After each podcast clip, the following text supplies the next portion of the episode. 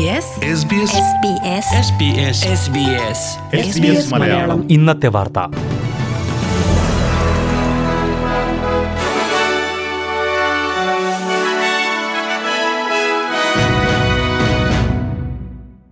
നമസ്കാരം. S P S Malayalam ഇന്നത്തെ വാർത്തയിലേക്ക് സ്വാഗതം. ഇന്ന് രണ്ടായിരത്തി ഇരുപത്തിരണ്ട് ഓഗസ്റ്റ് ഇരുപത്തി ഒമ്പത് തിങ്കൾ. വാർത്ത വായിക്കുന്നത് സജോ ജോൺ. ഓസ്ട്രേലിയയിലേക്കുള്ള പി ആർ വിസകളുടെ എണ്ണം വർദ്ധിപ്പിക്കുമെന്ന് പ്രധാനമന്ത്രി ആന്റണി അൽബനീസി സൂചന നൽകി. നിലവിൽ വർഷത്തിൽ ഒരു ലക്ഷത്തി അറുപതിനായിരം വിസകളാണ് സർക്കാർ പെർമനന്റ് റെസിഡൻസിക്കായി നീക്കിവച്ചിരിക്കുന്നത്. വിസ അപേക്ഷകളിൽ മേൽ നടപടിയെടുക്കുവാൻ സർക്കാർ മേഖലയിൽ വേണ്ടത്ര ജീവനക്കാരില്ലാത്തത് മറ്റ് മേഖലകളിലെ ജോലികളെയും ബാധിക്കുന്നുവെന്ന് പ്രധാനമന്ത്രി ആന്റണി അൽബനീസി കൂട്ടിച്ചേർത്തു. ലേബർ സർക്കാർ നൂറ് ദിനങ്ങൾ പൂർത്തിയാക്കിയതിനോടനുബന്ധിച്ച് നാഷണൽ പ്രസ് ക്ലബിൽ സംസാരിക്കവെയാണ് പ്രധാനമന്ത്രി. പെർമനന്റ് വിസകളുടെ അപേക്ഷയിന്മേൽ നടപടികൾ വേഗത്തിലാക്കേണ്ടതിന്റെ ആവശ്യകതയെക്കുറിച്ച് പറഞ്ഞത്.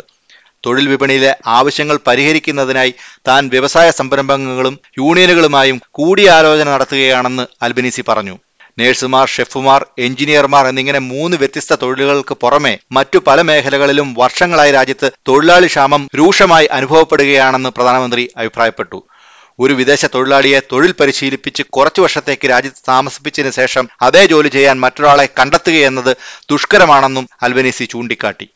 ഉയർന്ന വരുമാനക്കാർക്കുള്ള നികുതി അളവ് സർക്കാർ തുടരുമെന്ന് അൽബനീസി ആവർത്തിച്ചു. ഉയർന്ന വരുമാനമുള്ളവർക്കുള്ള നികുതി അളവ് നൽകുന്ന സർക്കാർ നയം പുനർവിചിന്തനം ചെയ്യണമെന്ന ഗ്രീൻസ് പാർട്ടിയും സ്വതന്ത്ര എംപിമാരും യൂണിയനുകളും ആവശ്യപ്പെട്ടുവെങ്കിലും നികുതി അളവ് പ്രാബല്യത്തിൽ വരുത്തുമെന്ന് പ്രധാനമന്ത്രി ആന്റണി അൽബനീസി പറഞ്ഞു. മുൻ സർക്കാരിന്റെ കാലത്തായിരുന്നു ഉയർന്ന വരുമാനക്കാർക്കുള്ള മൂന്ന് നികുതി അളവുകൾ ആദ്യമായി അവതരിപ്പിച്ചത്. പിന്നീട് ലേബർ പാർട്ടി ഭരണത്തിലെത്തിയപ്പോൾ ആ നയം തുടരുവാൻ തീരുമാനമെടുത്തിരുന്നു. നികുതി അളവിന്റെ കാര്യത്തിൽ ഇതിനകം നിയമനിർമ്മാണം നടത്തിയിട്ടുണ്ടെന്നും അത് മാറ്റാൻ സർക്കാരിന് പദ്ധതിയില്ലെന്നും ആന്റണി അൽബിനീസി വ്യക്തമാക്കി. രണ്ടായിരത്തി ഇരുപത്തിനാലിൽ പ്രാബല്യത്തിൽ വരുന്ന നികുതി അളവ് മൂലം ഫെഡറൽ ബഡ്ജറ്റിൽ ഇരുന്നൂറ്റി നാൽപ്പത്തിമൂന്ന് ബില്യൺ ഡോളർ ചെലവാകുമെന്നാണ് പ്രതീക്ഷിക്കുന്നത്. ശമ്പള വർധനവ് ആവശ്യപ്പെടാൻ തൊഴിലാളികൾക്ക് അവകാശം നൽകുന്ന രീതിയിൽ തൊഴിൽ മേഖലയിൽ പരിഷ്കാരം കൊണ്ടുവരുവാൻ ചെറുകിട ബിസിനസ്സുകളും തൊഴിലാളി യൂണിയനുകളും തമ്മിൽ ധാരണയായി. തൊഴിലിടങ്ങളിലെ പരിഷ്കരണവുമായി ബന്ധപ്പെട്ട് തൊഴിലാളി യൂണിയനുകളുടെ ദേശീയ കൗൺസിലായ ഓസ്ട്രേലിയൻ കൗൺസിൽ ഓഫ് ട്രേഡ് യൂണിയൻസും ചെറുകിട ബിസിനസ്സുകളുടെ കൂട്ടായ്മയായ കൗൺസിൽ ഓഫ് സ്മോൾ ബിസിനസ് ഓസ്ട്രേലിയയും ഒരുമിച്ച് പ്രവർത്തിക്കാൻ ധാരണയായിട്ടുണ്ട്. ഒന്നിലധികം തൊഴിലിടങ്ങളുമായി യൂണിയനുകൾ കരാറുണ്ടാക്കുന്ന മൾട്ടി എംപ്ലോയർ ബാർഗൈനിങ് നടപ്പാക്കണമെന്ന എ സി ടി യു നിർദ്ദേശവും അംഗീകരിച്ചു. തൊഴിലാളികൾക്ക് മികച്ച വേതനം നേടുവാൻ കൂട്ടായ വിലപേശൽ സഹായിക്കുമെന്ന് A C T U secretary Sally McManus വ്യക്തമാക്കിയിരുന്നു. എന്നാൽ വിലപേശൽ ക്രമീകരണങ്ങളിൽ എന്തെങ്കിലും മാറ്റങ്ങൾ വരുത്തുന്നത് ചെറുകിട സ്ഥാപനങ്ങൾക്ക് വേണമെങ്കിൽ സ്വീകരിക്കാവുന്ന ഓപ്റ്റിൻ മാർഗത്തിലൂടെയായിരിക്കുമെന്ന് കോസ്ബോവ മേധാവി അലക്സി ബോയ്ഡ് പറഞ്ഞു. തൊഴിലാളി വ്യവസായ ചർച്ചകളിൽ നിന്ന് മുമ്പ് ചെറുകിട സംരംഭങ്ങളെ ഒഴിവാക്കിയിരുന്ന സാഹചര്യം മാറണമെന്നും അലക്സി ബോയിഡ് അഭിപ്രായപ്പെട്ടു. രാജ്യത്തിന്റെ വ്യാവസായിക ബന്ധ സംവിധാനത്തെ ആധുനികവൽക്കരിക്കുന്നതിനുള്ള ചരിത്രപരമായ ഒരു ചുവടുവയ്പ്പാണ് ഈ കരാർ എന്ന് A C T U secretary Sally McManus ചൂണ്ടിക്കാട്ടി. വ്യവസായ സംരംഭങ്ങളുമായി കൂടി ആലോചിച്ച ശേഷം കൂടുതൽ വിവരങ്ങൾ പുറത്തുവിടുമെന്നും സാലി മക്വനാസ് പറഞ്ഞു.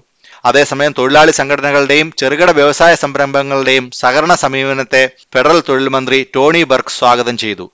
ഇരു കൂട്ടരിൽ നിന്നും മുന്നോട്ട് വന്ന നിർദ്ദേശങ്ങൾ നിലവിലുള്ള സമ്പ്രദായങ്ങളെ പരിഷ്കരിക്കുവാൻ സഹായിക്കുമെന്നും ടോണി ബർക്ക് കൂട്ടിച്ചേർത്തു. രണ്ടായിരത്തി ഇരുപത്തിമൂന്നിലും രണ്ടായിരത്തി ഇരുപത്തിനാലിലും നഴ്സിംഗ് മിഡ്വൈഫറി ബിരുദ പഠനത്തിന് ചേരുന്ന പതിനായിരത്തിലധികം വിക്ടോറിയൻ നിവാസികൾക്ക് സൗജന്യ വിദ്യാഭ്യാസം നൽകുവാനുള്ള സംസ്ഥാന സർക്കാരിന്റെ പദ്ധതി സ്വകാര്യ മേഖലയിലെ ആശുപത്രികൾ ഇല്ലാതാക്കുമെന്ന വിമർശനം. സംസ്ഥാനത്തെ പൊതു ആശുപത്രി സംവിധാനത്തിന് ഇതൊരു ശുഭകരമായ വാർത്തയല്ലെന്ന് Australian private hospital association chief executive Michael Roff പറഞ്ഞു. വിക്ടോറിയയിലെ പൊതു ആശുപത്രികൾ ഇതിനകം തന്നെ കോവിഡ് പത്തൊമ്പത് ഇൻഫ്ലുവൻസ എലക്ടീവ് സർജറികൾ ചെയ്യുവാനുള്ള കാലതാമസം എന്നിവ മൂലം ബുദ്ധിമുട്ടുകയാണെന്ന് മൈക്കിൾ റോഫ് അഭിപ്രായപ്പെട്ടു. ഇതെല്ലാം കൈകാര്യം ചെയ്യാൻ പൊതു ആശുപത്രികൾ നിലവിൽ സ്വകാര്യ ആശുപത്രികളെ ആശ്രയിക്കുകയാണെന്നും സ്വകാര്യ മേഖലയ്ക്ക് ആശുപത്രികൾ നഷ്ടമായ അത് പൊതു സംവിധാനത്തിന്മേലുള്ള സമ്മർദ്ദം വർദ്ധിക്കുമെന്നും റോഫ് ചൂണ്ടിക്കാട്ടി. ഇന്നലെ മെൽബണിലെ Australian nursing and midwifery federation ഓഫീസിൽ വെച്ചാണ് പ്രീമിയർ ഡാനിയൽ ആൻഡ്രൂസ് സൗജന്യ പഠന പദ്ധതി പ്രഖ്യാപിച്ചത്. മൂന്ന് വർഷത്തെ ഡിഗ്രി പഠന കാലയളവിൽ ഒമ്പതിനായിരം ഡോളറും അടുത്ത രണ്ടു വർഷം വിക്ടോറിയയിലെ ആരോഗ്യ മേഖലയിൽ പ്രവർത്തിച്ചാൽ ഏഴായിരത്തി അഞ്ഞൂറ് ഡോളറും നൽകുമെന്നാണ് പ്രഖ്യാപനം. അതോടൊപ്പം തീവ്രപരിചരണം എമർജൻസി പീഡിയാട്രിക് ക്യാൻസർ കെയർ എന്നിവയുൾപ്പെടെയുള്ള സ്പെഷ്യലിസ്റ്റ് മേഖലകളിൽ പഠനം പൂർത്തിയാക്കുവാൻ ബിരുദാനന്തര ബിരുദ നഴ്സുമാർക്ക് ശരാശരി പതിനായിരം ഡോളർ സ്കോളർഷിപ്പ് നൽകുമെന്ന് പ്രീമിയർ അറിയിച്ചിരുന്നു. ഇനി പ്രധാന നഗരങ്ങളിലെ നാളത്തെ കാലാവസ്ഥ കൂടി നോക്കാം. സിഡ്നി ഭാഗികമായി മേഘാവൃതം പ്രതീക്ഷിക്കുന്ന കൂടിയ താപനില ഇരുപത്തിനാല് ഡിഗ്രി സെൽഷ്യസ്. മെൽബൺ മഴയ്ക്ക് സാധ്യത പ്രതീക്ഷിക്കുന്ന കൂടിയ താപനില പതിനാല് ഡിഗ്രി സെൽഷ്യസ്. ബ്രിസ്ബെയിനിലും മഴയ്ക്ക് സാധ്യത കാണുന്നു. പ്രതീക്ഷിക്കുന്ന കൂടിയ താപനില ഇരുപത്തിരണ്ട് ഡിഗ്രി സെൽഷ്യസ്. പെർത്തിൽ തെളിഞ്ഞ കാലാവസ്ഥയായിരിക്കും പ്രതീക്ഷിക്കുന്ന കൂടിയ താപനില ഇരുപത് ഡിഗ്രി സെൽഷ്യസ്. അഡ്ലൈഡിൽ മഴ പ്രതീക്ഷിക്കുന്ന കൂടിയ താപനില പതിനാല് ഡിഗ്രി സെൽഷ്യസ്. ഹോവാർട്ടിലും മഴയ്ക്ക് സാധ്യത കാണുന്നു. പ്രതീക്ഷിക്കുന്ന കൂടിയ താപനില പതിനഞ്ച് ഡിഗ്രി സെൽഷ്യസ്. ക്യാൻബറയിൽ മഴ കുറയുന്നതായി കാണിക്കുന്നു. പ്രതീക്ഷിക്കുന്ന കൂടിയ താപനില പതിനഞ്ച് ഡിഗ്രി സെൽഷ്യസ്.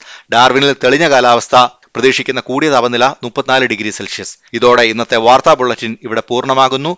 നാളെ വൈകിട്ട് ആറു മണിക്ക് എസ് ബി എസ് മലയാളം ബുള്ളറ്റിനുമായി തിരിച്ചെത്തും. ഇന്നത്തെ വാർത്ത വായിച്ചത് Sajo John.